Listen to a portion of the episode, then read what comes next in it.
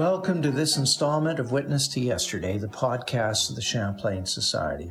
My name is Greg Marchildon, and today we're going to talk to Jean Teillet about her history of the Métis Nation. Jean Teillet lives in Vancouver, where she is senior counsel to the law firm Pape Salter Teillet. She is an Indigenous rights litigator who has appeared before the Supreme Court of Canada in 12 separate cases.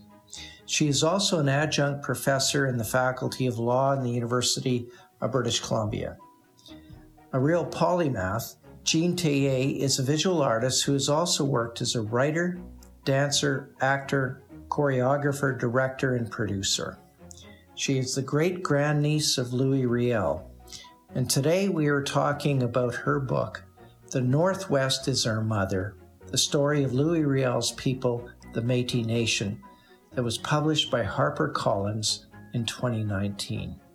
Jean, thank you so much for taking time out of your busy practice to join us today. I'm pleased to be here, Greg.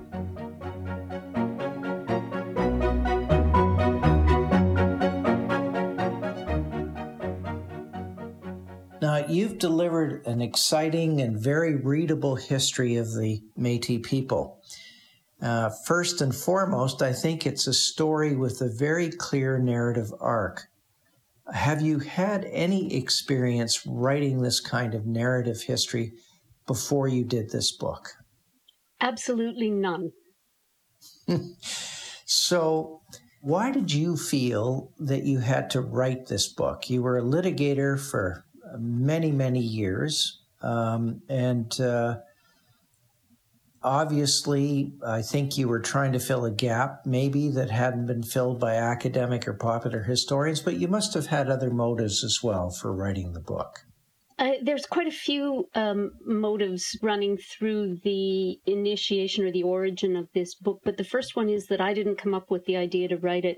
HarperCollins came to me and asked me to write the book. And I, in one of those life moments, I immediately said yes. Um, and but the one of the things that is was pretty clear to me was that I'm uniquely placed to write this book. So for several reasons. One of them is my litigation history. So I have litigated dozens of Métis rights cases, and in each case we put the history of that local region on trial. And I have commissioned um, multiple reports for each case. Each case has at least three, maybe four experts. They all produce a historical report based on source documents about that area. So, for example, Sault Ste. Marie or the Cypress Hills or um, Meadow Lake or um, very, you get the picture. And then they also have to submit the thousands of uh, original copies of the original source documents with each of those reports. So I've read all of those. Now, those are actually in a technical way publicly available, but certainly not easily to anyone. Court records are never easy to access for people. And because I've done all those cases, I've read hundreds of thousands of documents about Metis all across from Ontario to the Rockies. So that's one thing that I'm sitting in front of uh, or sitting on top of that information. And the second thing is because I'm a Riel, one of my cousins had like nine boxes of Riel papers. Now, I should hasten to say not every one of those is written by Louis Riel. A lot of them are the papers that surround the first book that the Métis wrote themselves about their own history. But there are Riel papers in there. Most of them are my grandfather's papers and my great grandfather Joseph Riel's papers. So I was sitting on all, all of that material as well. So I think that kind of uniquely placed me to tell this story. Well, I'd like you to be our witness to yesterday. So take us back to Red River in the mid 19th century and tell us how a Metis woman, for example, would see herself in relation to the surrounding First Nations, uh, the fur traders, and the very few white settlers in the area. Um, well, I think that if we were to pick, it would depend on whether you're going to pick a Métis woman who is a francophone in living in one of the French parishes, or a Métis woman who's living in one of the English parishes. So um, let me just go back to my own family history. And so that would situate us in the French parishes in St. Vital and St. Norbert in Manitoba. And so a Métis woman there would probably, I would suggest, have a pretty good knowledge of Ojibwe um, in the first place. And they would spend at least um, several months of the year. Um, and as you get later on towards the 1860s, maybe as much as half of the year out on a buffalo hunt. So there's big spring hunt that would leave from on their Red River carts from Winnipeg, head down towards Turtle Mountain, and then down towards Montana. This would be like a rolling village of Metis people, complete with their dogs and the whole family. It would be grandma and grandpa and the parents and the kids and grandchildren all traveling together, and there'd be maybe as much as a thousand of them. Sometimes not that many. Sometimes there could be 40 or 50, or there could be 125, but there, there were ones where there were over a thousand people traveling, and that would be traveling for months on the prairies in a village. All the Metis uh, described it. We have uh, Marie Rose Smith's recollections written down at the Glenbow Museum, and she talks about how it was just a wonderful life. They all write about it as much that they loved it. This traveling that it would. They talk about the freedom, and the women were very much part of that. So then, then they would be on the the buffalo hunt through that period, and then they would come back and settle back into their little cabins on the Red River or the Seine River or the Assiniboine River uh, their little houses, which were on rangs, which are those long, narrow river lots that you also see in Quebec. And uh, mm-hmm. uh, they would have, you know, a few animals in a vegetable garden. Um, vegetable gardens were fun, but they didn't hang around to watch them grow very much. They basically planted and then they went off on the hunt and came back, and whatever was still there was good to eat. So that'd be kind of the Métis life in that year, twice a year hunts, and then the rest of the time in the community with big feasts on um, New Year's Day and um, and they were all very Catholic in the Métis community, so church every week would be a very important thing. The kids were all well educated in terms of being able to be taught to be to read and write, um, because they went to Catholic schools at least for a little while. Now, you start the book with the 1909 meeting of the Old Wolves. Can you tell us who they were? Why were they meeting in St. Vital, Manitoba? And why did you start the book in the first place with them? The Old Wolves, and that's my name for them. They have lots of names, Les Anciens, Les Vieux. There's lots of um, names for them in um, Métis lore. I call them the old wolves because they look like that to me. Um, and if you can see pictures of them, they're old men with big, scraggly gray beards and shaggy eyebrows and very piercing eye looks. Um, they're um, they were the men who were the survivors of the 1869-1870 Red River Resistance and the 1885 Northwest resistance. And so those are people like um, or or their brothers, younger brothers, and or in some in that meeting in 1909 there would be some of the sons as well. So my great grandfather Joseph Riel was there, and in fact the meeting was in his house in Saint Vital. Uh, that house is now called Riel House. It's a National Museum site, and mm-hmm. um, those men met there uh, because they wanted very much to keep the Métis Nation alive.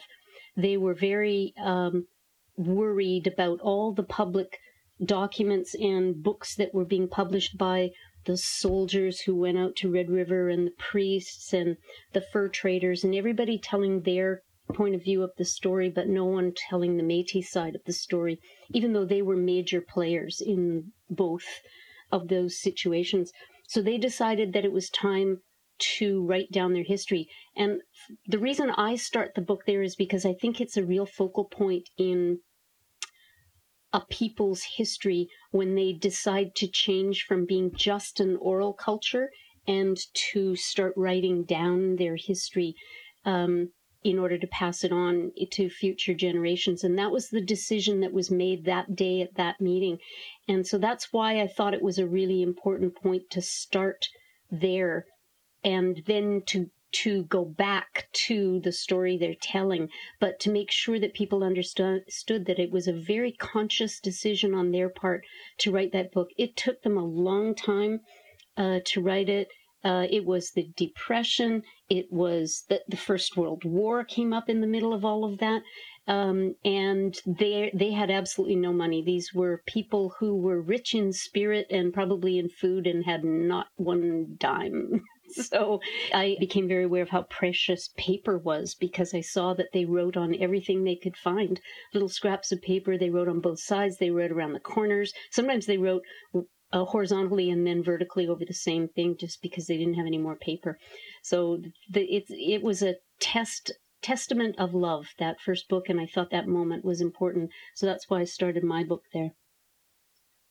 Well, the Métis Nation began with the voyageurs and their indigenous wife, but you emphasize how the children of these unions first became freemen, then Bois Brûlés, and then finally the Métis. So describe this evolution for us and the characteristics that distinguish the Métis from all other groups in early 19th century Canada.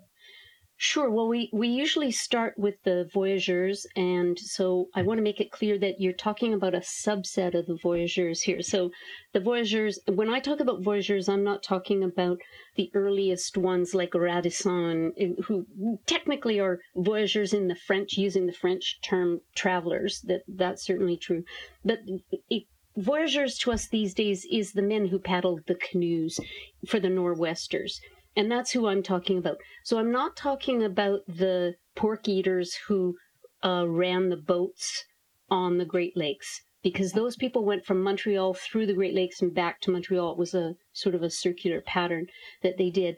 But from the end of Lake Superior going west is where you became what they called a Northman. And you actually had a baptism uh, into being a Northman. It was considered the elite of the voyageurs. And so that's the subset of men that we're talking about. Now, there was another subset called the, the Athabasca men, and they were the elite of the elite. Um, and so that's some of the group we're talking about, but for the most part, we're just talking about the Northmen. So these are the men who go out into the Northwest, west of Lake Superior, starting in the 1790s, basically, and they, 1780s maybe, and they head west and they stay out there. They don't come back to Montreal for the most part. They may go back for a visit occasionally or something like that, but for the most part, they marry Indigenous women, they raise families, they love it out there, and they stay. And so, what we call when we call them freemen, it means that they quit working for the Northwest Company and or the Hudson Bay Company, and they go off to become free traders. So freemen who are not under contract and to any company.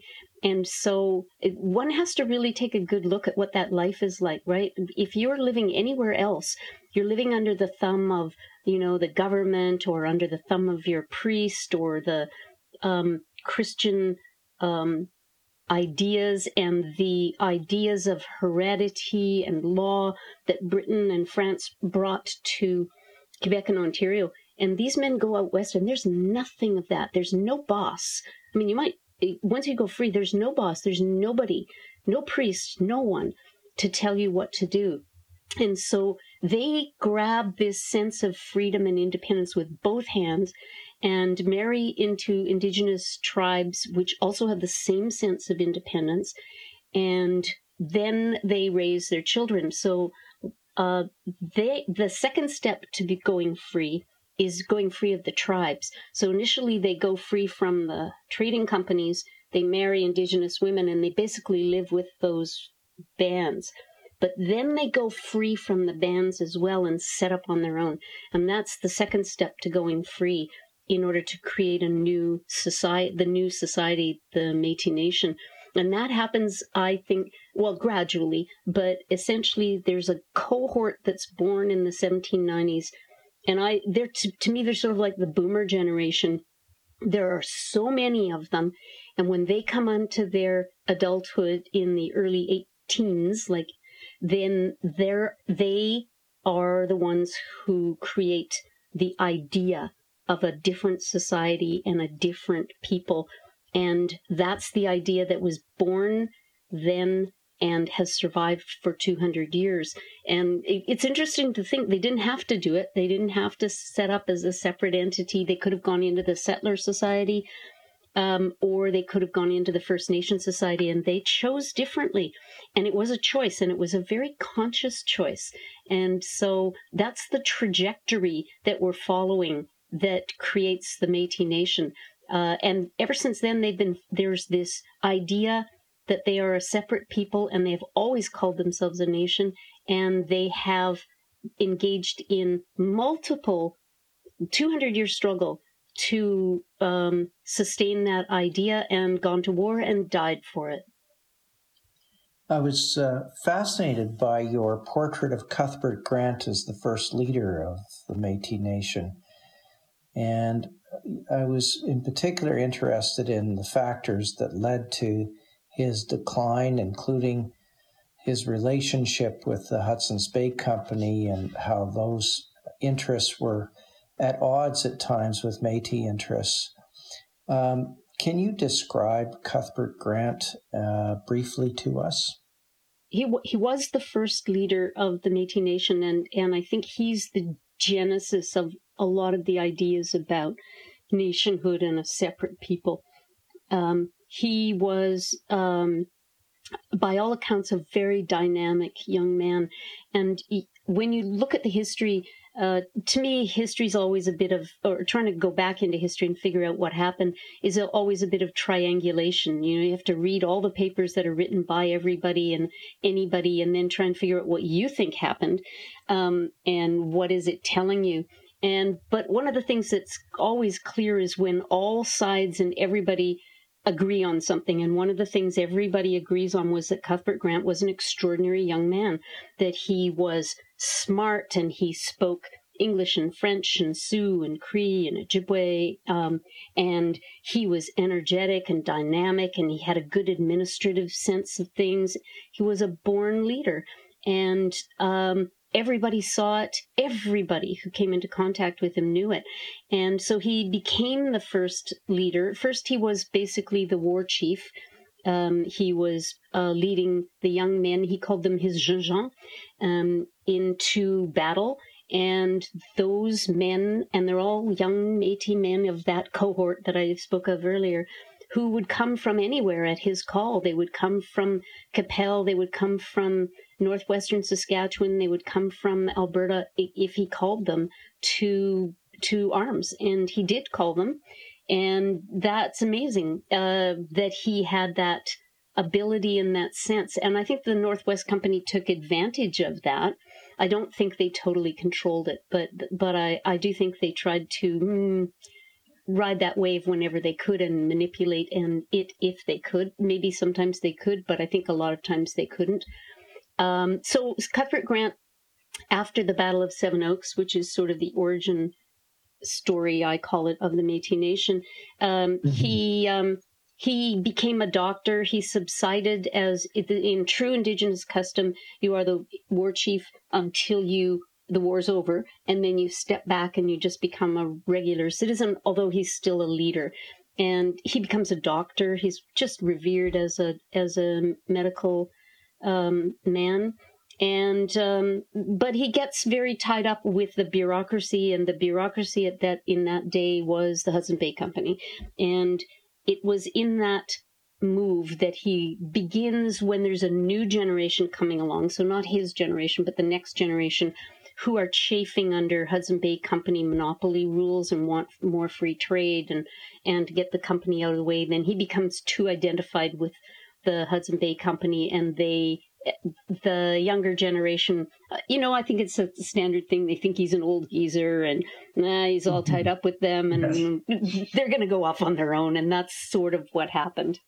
So, what was the relationship of the Metis with the Iron Alliance of Cree, Ojibwe, and Assiniboine? And what was then the significance of the Battle of the Grand Coteau with the Sioux? So, just tell us about this rather complex relationship with First Nation groups. Yeah. So, first of all, the Iron Alliance is an alliance that was created early on when the uh, Europeans first arrived and brought iron tools like iron pots and pans and weapons and needles and things like that. That's why it's called the Iron Alliance. And it was essentially always an alliance of tribes against the Sioux. That's really what it comes down to, right? So it's the Cree, the Ojibwe, the Assiniboines, the everybody who, and the Sioux were just this incredible, um, fierce people, and there were a lot of them. So the other tribes are joining in an alliance to control the iron and to keep the Sioux from taking up too much of their territory. Now, so in the early days, that's there's a lot of shifting of territory going on. There's a lot of uh, you know the groups are moving out onto the plains. They're uh, adopting more and more into the uh, buffalo hunt, um, and places are shifting for lots of reasons. Um, and so when the Métis come along, at first they are um, an individual men and their families would travel with the Iron Alliance on buffalo hunts.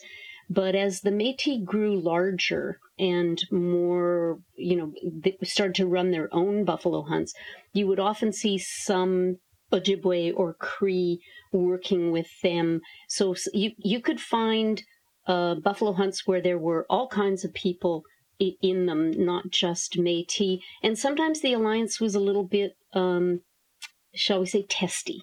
But the point of an mm. alliance isn't that you have to be best friends, the idea is that you won't kill each other, right? You're not going to go to war. Mm. So it's a it's a trading um, relationship and also much um, embedded because of the marriages, right? The Métis are married in well into all of those peoples, into the Cree and the Ojibwe and the Assiniboines. And so those marriage relationships are hugely important in cementing their ability to be in the Iron Alliance. Well, the Battle of the Oh, the, the Grand, Grand Coteau. Yeah. Okay. So that battle was a battle where the Métis set off on a buffalo hunt from um, Red River down into North Dakota and the they had a practice of sort of if there were too many carts and people they would split into two trains and separate by a few miles. And they did that and one of the trains ran into a very very very large contingent of sioux like 8000 or something like that. And the the it's just one of those massive massive sioux camps and they were like 125 people um, and so they did the sort of Métis defensive move. You have to understand that the Métis on those buffalo hunts, they were like a mobilized, readily mobilizable, if that's a word, army. Um, they they could on a dime turn into a defensive camp, and they did at this point. So they put their carts in a circle with the big, um, with the wheels inside, all the people and the animals are inside the circle and they dig in trenches uh, around the carts and they settle in to shoot from it. And so that's what they did. The Sioux were so sure because of their superior numbers that they would win easily that they weren't really trying too hard. They were kind of fighting with one hand behind their back. And the Métis, of course, were not doing that. For them, this was a die, a do or die situation, and they were quite convinced they were going to die, and they held off the the Sioux all day, and then uh, the next day the Sioux came back again, and they held them off again, and then the the Sioux basically said, "Okay, we're we we surrender. We're not going. Well, it's not so much surrender, but we're not going to fight you anymore." And called the Métis after that the Masters of the Plains, and the it was a huge moment in Métis that the Métis survived, eh? And that they had defeated the Sioux. And the Sioux, even to this day, I think is the only army that has uh, defeated the American army in a standing battle. Uh, so they were they're not to be underestimated as a, as a force. So this was a pretty amazing feat that surprised everybody. And in that battle was a very young Gabriel Dumont, who's another leader of the Métis, who he was 13, I think, at that battle. So it's um it's a big moment in um, Métis history, and it changed the relationship with the Sioux, who had always been, uh, let's say, they had a running war for since about 1815 and mm-hmm. uh, which broke out into peace occasionally, but mostly was was uh, a battle. And so the Battle of the Grand Coteau uh, put the end to that. Well, starting with the Selkirk colony, uh, the relationship between the Métis and the Hudson's Bay Company has always been fraught. But it seems to me, based on your book, that it got even worse during the 1840s and 1850s. Why was this so? one has to look at this as I think as the last gasp of the Hudson's Bay Company at its height, right? They, and they're grasping at straws. They've always said they had a monopoly because of their charter from 1670, but in fact they were never able to keep that monopoly going. The Nor'westers were perfect proof of that. Um, and the Métis had always traded right under their noses with the Americans. Um, the Americans came into Canadian territory all the time. So there was basically what it was was they were trying to double down on their monopoly and enforce it. And you know, it it, was futile from the beginning. It was a I think a, a very bad uh, strategic idea. You can't double down on something if you don't have the means of enforcement and they simply didn't have it. They had a bunch of traders out there in posts that were isolated, but they didn't have an army. They had no force. They had, and they're much in the minority.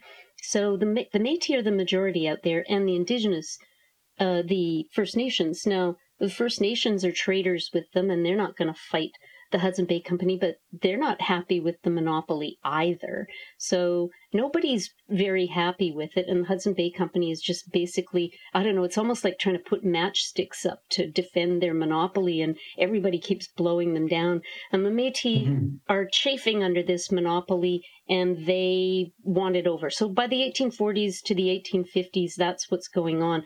It's just before the Hudson Bay Company basically shifts into being a land um, company, which is what happens in the 1850s when they get bought out and they're sort of not necessarily a fur trading company anymore. And that's what leads to the transfer of the Northwestern Rupert's land and the buyout from Great Britain and everything because they're basically more interested in land than they are in furs at that point. So but this is the end of that. So I think I look at it as the last gasp, and the Métis are just ready. To, the, the Métis are the ones who just push them over the edge, right? They're already teetering right. on the edge, and the Métis just kind of uh, blow at them. and but it's a long protracted period, and it involves the courts that are there. If you can call them courts, it's really a Hudson Bay Company court where they set up the courts and they man them, and it's all their rules. And if you don't like what they do, they just won't hear it. You know, it's not really. There was no real, no real law in the West at that point. right. point. Now, you, uh, as a number of other historians in recent years replaced the phrase rebellion with resistance for the Red River Rebellion and the Northwest Rebellion of 1885. Uh, can you tell us why you refer to each of these as resistances and not rebellions, and not in some cases where I've seen it as civil wars? On resistance is comes from my you know own childhood as a Riel Um, you know, my grandfather and it, whom I remember well um, were insistent on the use of the word resistance. And my great grandfather wrote letters to you know the devoir and places like that objecting to the use of the term rebellion. And now it, it depends on what you mean by um, rebellion and so, and, and one has to understand too that there's a shifting definition of that over the hundreds of years, right? So, uh, for example, Riel was charged with treason, and, you know, treason was raising arms against the queen, right? But uh, that's hmm. just the fact of raising arms. But it's always a political decision as to whether you're going to charge someone with treason. So remember, Oka um, the the Mohawks raised arms as well, but they weren't charged with treason. They were charged with criminal law offenses. uh, firearms offenses and things like that, but they were not charged with treason. So the the Métis have always insisted that what they were doing was protecting their rights, and they were. In Riel said very clearly in the conventions in 1869 that we are always prepared to defend our our rights. We won't go to war willingly on this, but we will defend our rights if we have to. Um, and so they've been always adamant that this was not a rebellion, that they never raised arms in order to overthrow the government or anything like that. They were always just defending their rights. And so they say they were resisting Canada and or others who were trying to take their rights away.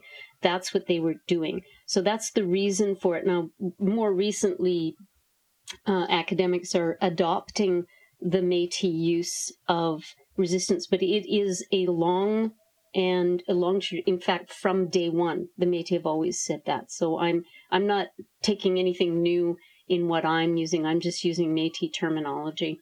Right. Now we've seen some new biographies on louis riel come out in recent years uh, and I and I know that you've read some of these in terms of preparing for this book. So where do you differ from interpretations in these newer books on Louis Riel, if at all? I I think the biggest um, difference in them is well, actually, I should say that Max Hamon's book, new one, "The Audacity of His Enterprise," I found very intriguing and interesting because um, uh, one of the things that Max and and I think I was interested in is this whole insanity issue.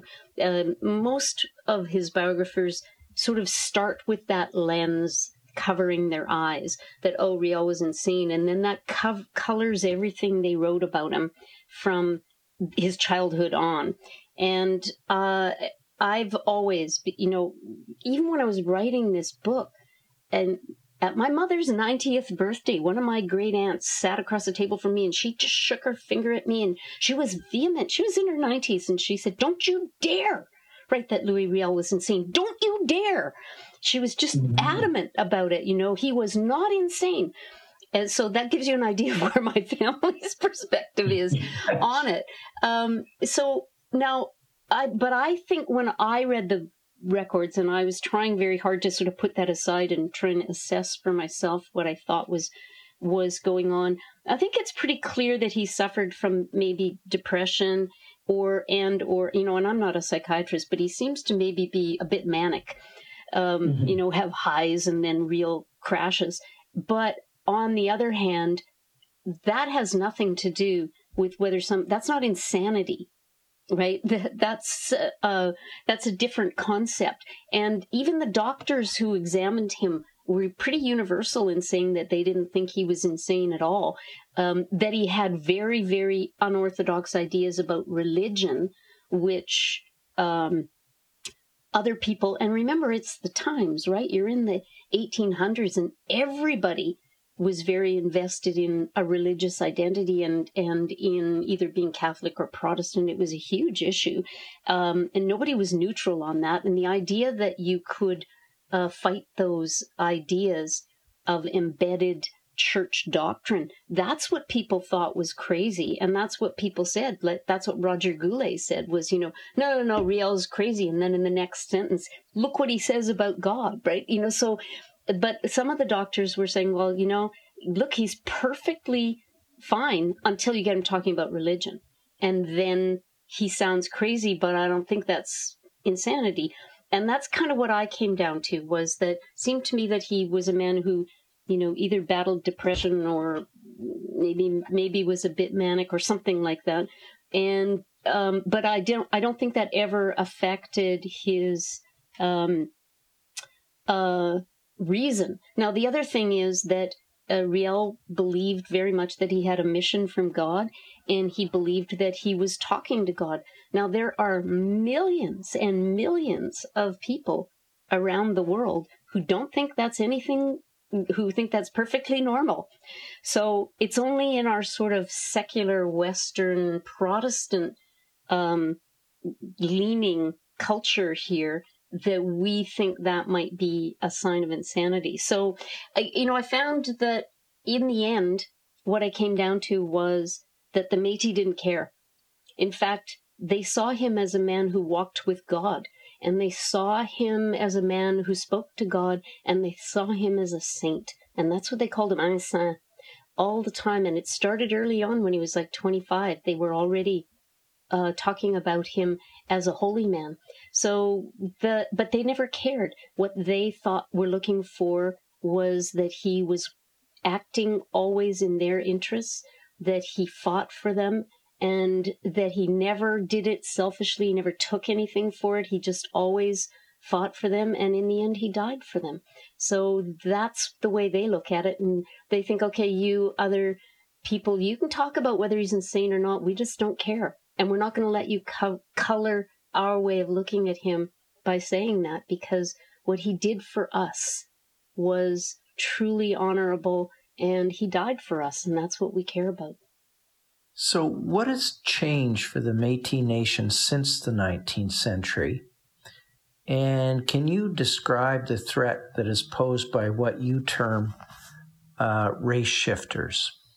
Yeah well first of all what's changed uh, and it's this is especially in the last you know 10 years um, is that the Métis Nation is now generally recognized, uh, certainly by government as a, one of the indigenous peoples, and that started in the 1980s um, when Harry Daniels, another great Métis leader, um, got Métis included in Section 35 of the Constitution Act, and so since then the government has um, slowly but uh, surely come to the point where they recognize the Métis Nation as an indigenous people in the same way that they recognize the Cree and they recognize the Haida and the Mohawks and the Mi'kmaq.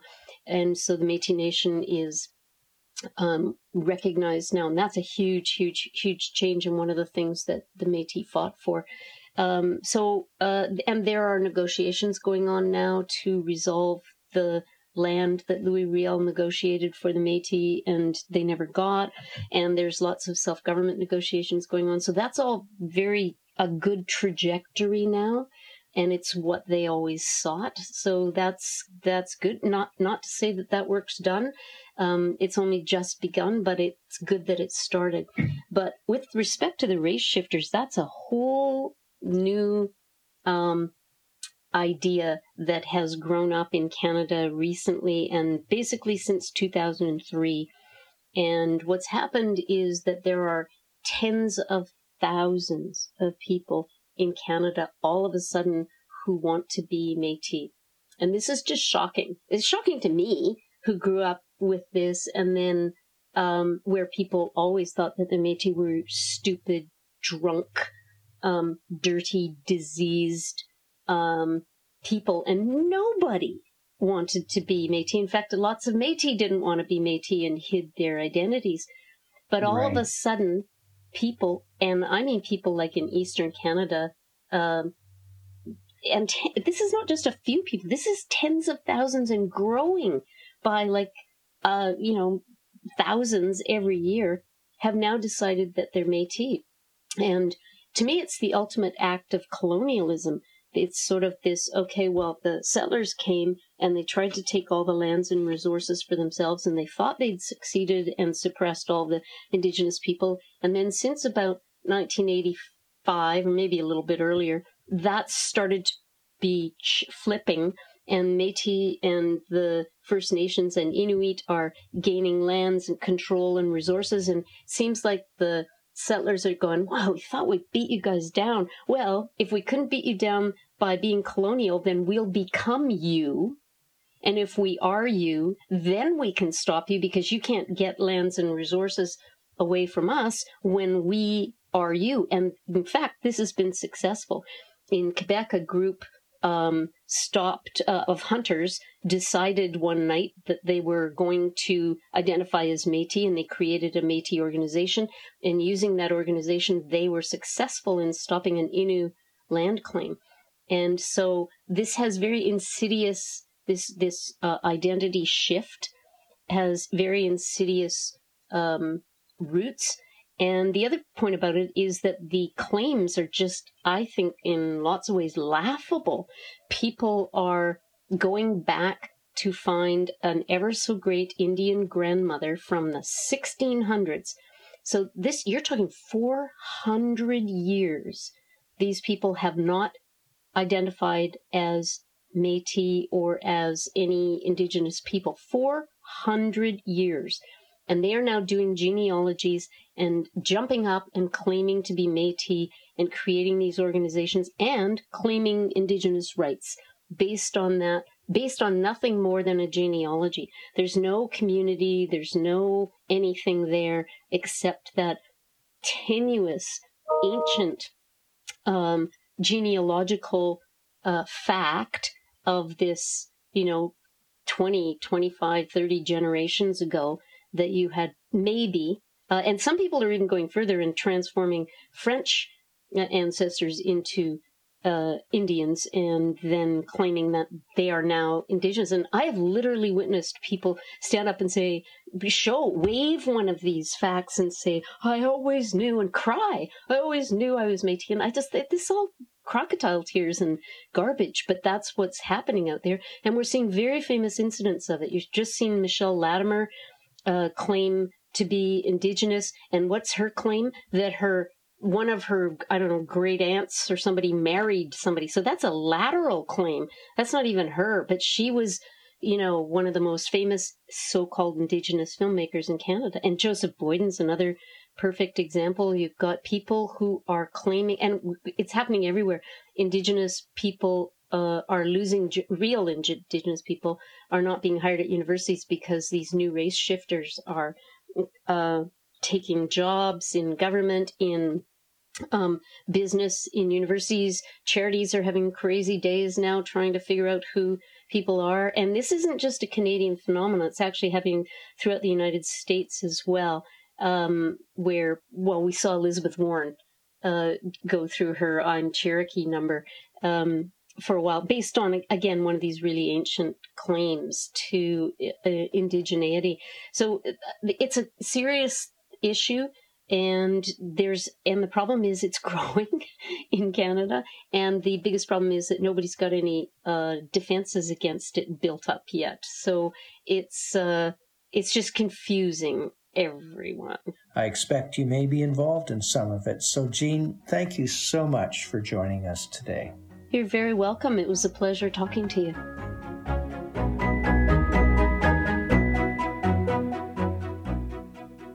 My guest today was Jean Teillet. She is the author of The Northwest is Our Mother, The Story of Louis Riel's People, The Métis Nation, published by HarperCollins in 2019. You've been listening to Witness to Yesterday. Please visit our website at www.champlainsociety.ca where you can become a subscribing member and help support this podcast series. Also, if you like what you've heard, let your friends know by forwarding this podcast through the social media of your choice. This podcast is made possible by the members of the Champlain Society, and we want to thank the Hudson's Bay Company History Foundation, the L.R. Wilson Institute of History at McMaster University, and a consortium of Canadian scholarly publishers that includes University of Toronto Press, UBC Press, and the University of Ottawa Press. My name is Greg Marchildon. This interview was recorded on April 7th, 2021. It was produced by Jessica Schmidt.